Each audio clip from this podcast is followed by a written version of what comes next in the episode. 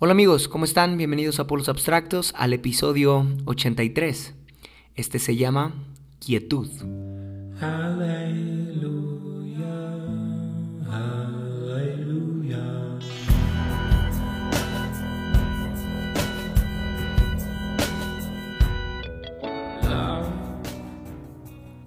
Y esta es la quinta parte de una serie llamada Selah, en donde hemos hablado acerca de la importancia de la meditación, de tener tiempos de silencio, tiempos para pausar nuestras actividades del día a día y así poder encontrarnos mucho mejor con nuestro Creador. Entonces, ah, sí, hoy vamos a continuar con una meditación del Salmo 46, 10, que dice, estad quietos y conozcan que yo soy Dios.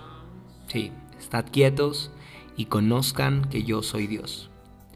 Parece una tarea sencilla estar quieto, pues aparentemente es no hacer nada. Pero en especial en esta era de las comunicaciones es muy difícil e incluso para muchos es hasta imposible estar quietos. Al primer mito al que nos enfrentamos cuando decimos estar quietos es el de pensar que quietud es igual a no estar haciendo nada. ¿Lo has pensado? Sí, yo muy frecuentemente.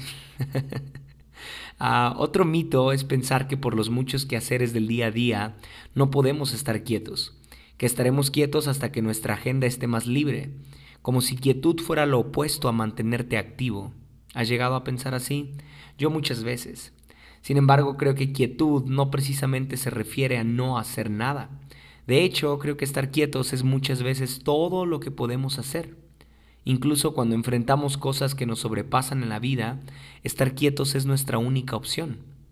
O sea que la quietud sí es una acción, una acción real, porque estar quieto demanda centrar mi atención en una sola cosa en lugar de muchas. Quietud no significa solo dejar que la vida pase, ni significa actuar pasivamente ante los desafíos del día a día. Puedo asegurar que si esperamos un momento libre durante el día para estar quietos, difícilmente lo vamos a encontrar. Más bien, se requiere intencionalmente buscar la quietud. O visto del lado contrario, existen personas que huyen de la quietud, prefieren ocuparse o sobreocuparse porque hay algo en la quietud que los aterra. Curiosamente, tampoco mantenerse ocupados les da quietud real. ¿Te ha pasado? Sí, y es que la quietud depende de, lo que somos, no de lo que hacemos. Así como hay personas que esperan no hacer nada para sentirse quietos, también hay otras que quieren hacer muchas cosas para no estar quietos. Interesante, ¿no? Que relacionemos la quietud con el hacer más que con el ser. ¿Te ha pasado que aunque sales de vacaciones y aunque estés en un paraíso, seguramente tu cuerpo se sentirá relajado y físicamente te sientas mejor, pero tu mente no está tranquila, no está quieta? Hay algo sucediendo en ella, en tu alma, en tu interior. Quizá te sientes preocupado pensando en lo que debes hacer cuando las vacaciones terminen o no sé. Ah, hasta hace un año yo experimenté un estado de quietud que nunca había sentido. Fue en el viaje de mi luna de miel. Viajamos a una isla muy apartada de la ciudad y el lugar que rentamos para estar unos días era una casa rodeada de palmas y con playa privada. Entonces, sí, fue todo un deleite relajarme esos días. Ah, recuerdo que en varios momentos también era consciente de lo bien que me sentía internamente. No teníamos actividades ni cosas que hacer, como andar en banana o ir a, practicar snorkel o algo así. No, no, no. Ah, no teníamos nada que hacer, pero yo sentía que sí estaba haciendo algo, que de hecho estaba haciendo mucho, porque yo no suelo estar quieto. Y no me refiero a que siempre estoy haciendo algo, o sea, muchas veces mi mente no está quieta a pesar de que no estoy haciendo algo tal cual. O sea, estoy viendo el celular cada cinco minutos, me empiezo a morder las uñas, ando buscando qué hacer o con qué entretenerme y no sé estar quieto. Así que una vez más, no creo que quietud tenga que ver con si estoy haciendo algo o no. Tiene que ver más con cómo está mi alma y mi mente en cual sea el contexto. Recuerdo que cuando estábamos allá me entró una llamada que me preocupó mucho y a pesar de que Lili y yo nos habíamos propuesto no atender ningún problema del exterior, me vi obligado a hacerlo.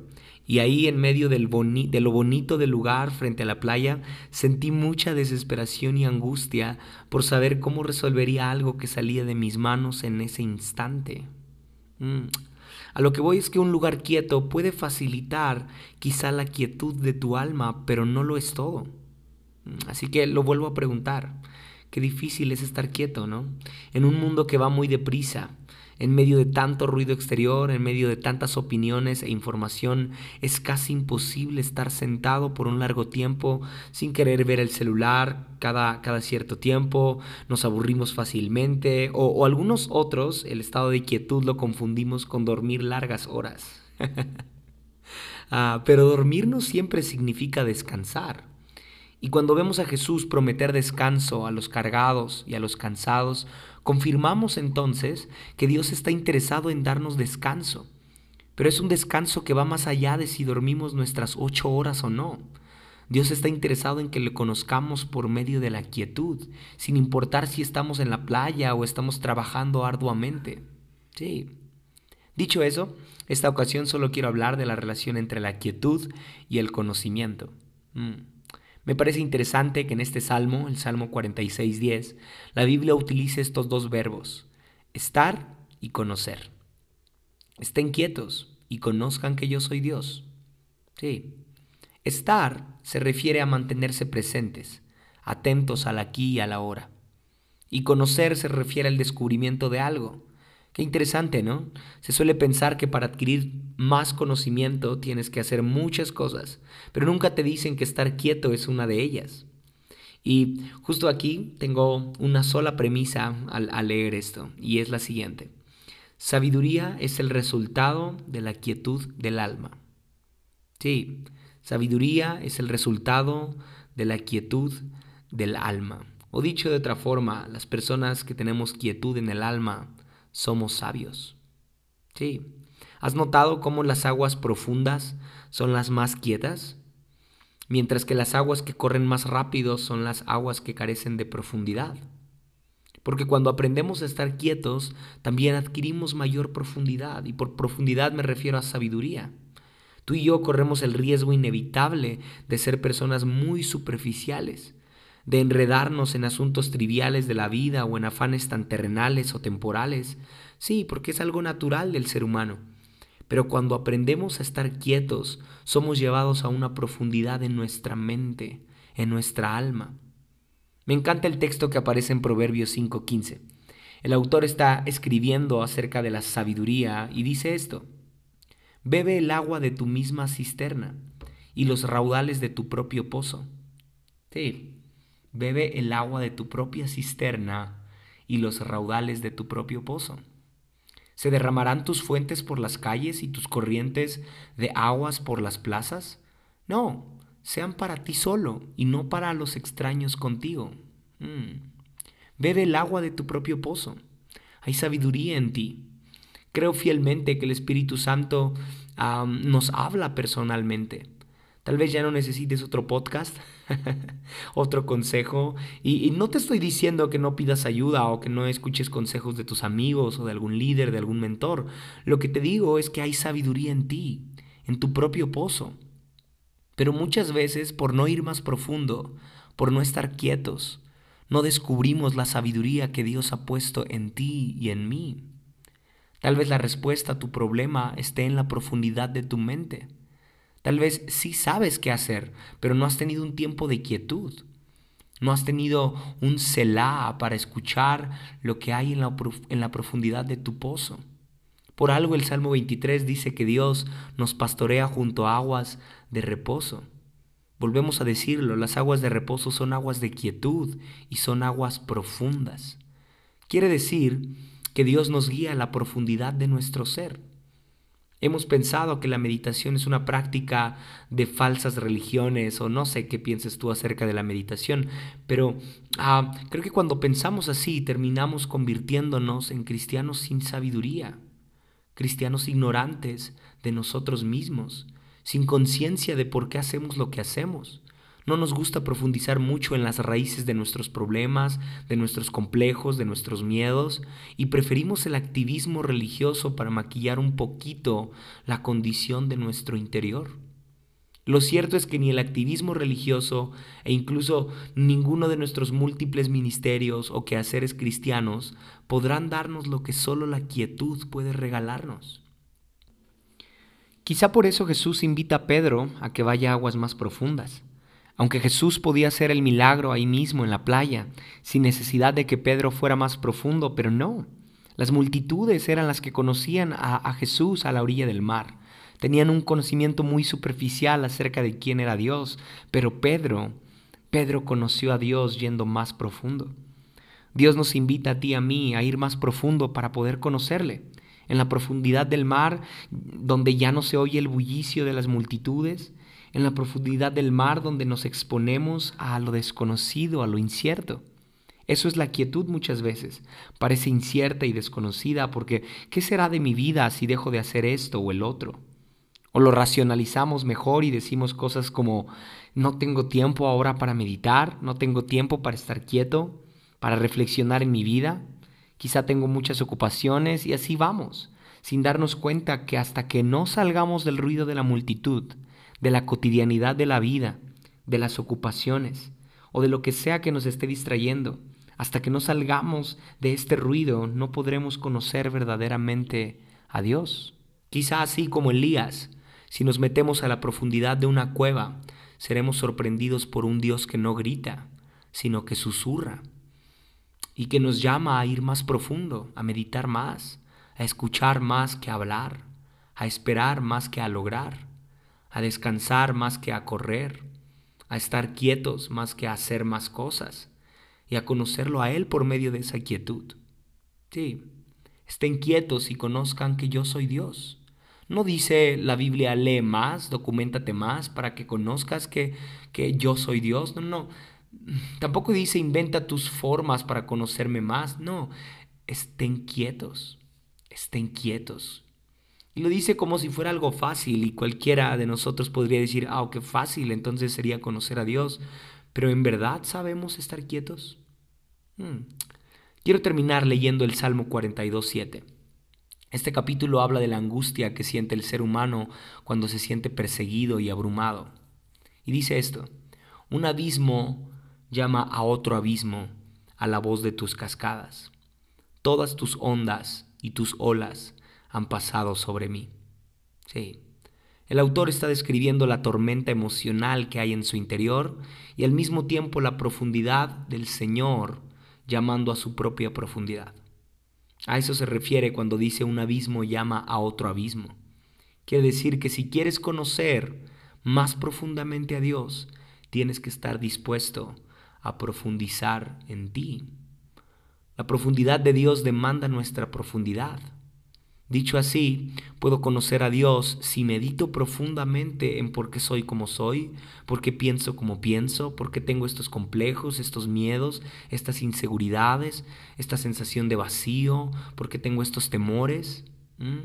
Si dejo la, la superficialidad de la vida un momento e incluso la superficialidad de la religión, si la aparto un poquito de mí y me quedo quieto y voy más profundo, podré descubrir hasta dónde Dios quiere llegar en mi vida y todo lo que solo Él puede transformar en mi interior. Mm. Me encanta esta frase de Johann Taulero, un alemán muy famoso en, en su tiempo, y es un teólogo que escribió lo siguiente, Dios solo desea una sola cosa en todo el universo, la cosa que se necesita hallar la parte más íntima del espíritu del hombre, que esté limpia y dispuesta para que Él realice en ella su propósito divino. Él tiene todo el poder en los cielos y en la tierra, pero el poder de realizar su obra en el hombre contra la voluntad del hombre no lo tiene. Él tiene todo el poder en los cielos y en la tierra, pero el poder de realizar su obra en el hombre contra la voluntad del hombre no lo tiene. Mm. Así que el abismo de Dios está llamando nuestro abismo, su profundidad está llamando nuestra profundidad. Dios quiere ser conocido, mm, Dios quiere que le conozcamos, pero para eso quizá habrá que estar en silencio, yendo más profundo en nuestra mente, más de lo que hablamos, aprender a escuchar nuestro interior, nuestro espíritu, ir profundo en nuestros pensamientos, en nuestras emociones, en nuestros sentimientos, en lo que pocas veces mostramos. Y cuando vayamos más profundo en nosotros, también empezaremos a ir más profundo en Dios. Sí. ¿Qué te parece si lo llevamos a la práctica? Quiero compartirte una meditación basada en el Salmo 46.10. Te invito a que estés en un espacio libre de ruido y si tienes audífonos mejor, que de preferencia estés solo. Si no es así, puedes poner pausa aquí y practicar esta meditación más tarde cuando ya estés en el lugar y tiempo ideal. Iniciemos. Ponte cómodo, cierra los ojos. Estás en un lugar seguro y tranquilo. Respira profundo. Inhala y exhala. Una vez más, inhala y exhala. Lleva más lenta tu respiración. Estás seguro y estás en paz.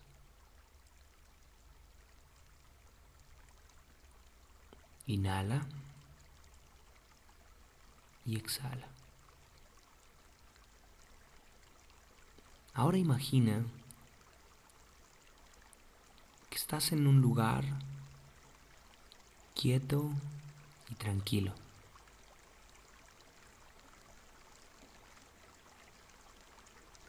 Escuchas la corriente de las aguas muy suavemente.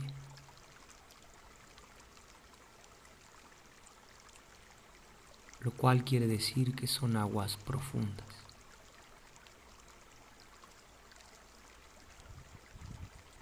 Y ahí estás tú,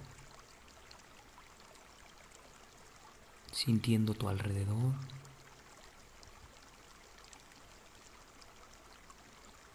sintiendo cada parte de ti, sintiendo la quietud de esas aguas profundas.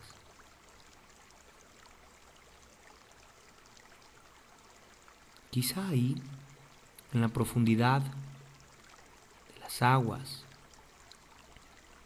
empiezas a escuchar tu mente, tus pensamientos. Empiezas a escuchar cómo se siente tu cuerpo. Y cómo está respondiendo cada parte de ti ante este momento de quietud.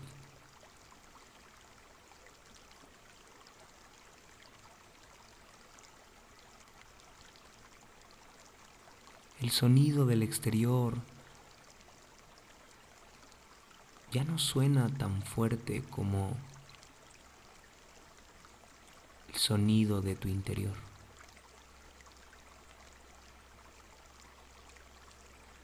¿Te escuchas? ¿Te sientes?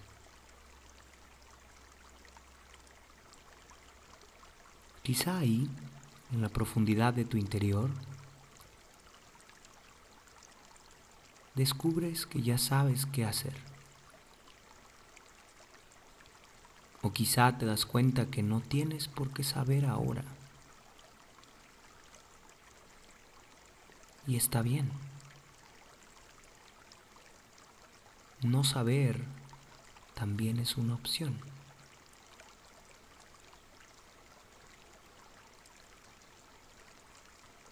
Quizá la meta de ir más profundo no es descubrir qué debes hacer. Tal vez la meta de ir más profundo es solo esa. Ir más profundo. Estar quieto. Y en esa quietud conocer a Dios.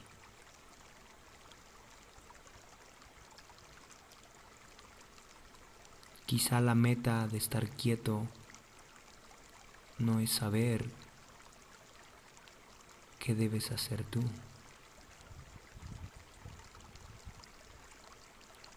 Quizá la meta de estar quieto es saber y conocer qué es lo que está haciendo Dios en ti.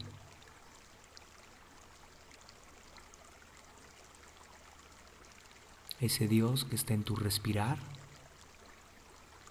que te acompaña, que te escucha, que te ve. Nada te falta. Lo tienes todo. Si tan solo guardas silencio y estás quieto.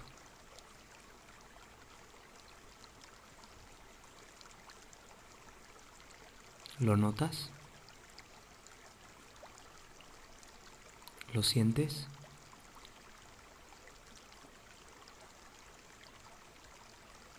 Nada te falta. Todo lo tienes. Si tan solo guardas silencio y estás quieto.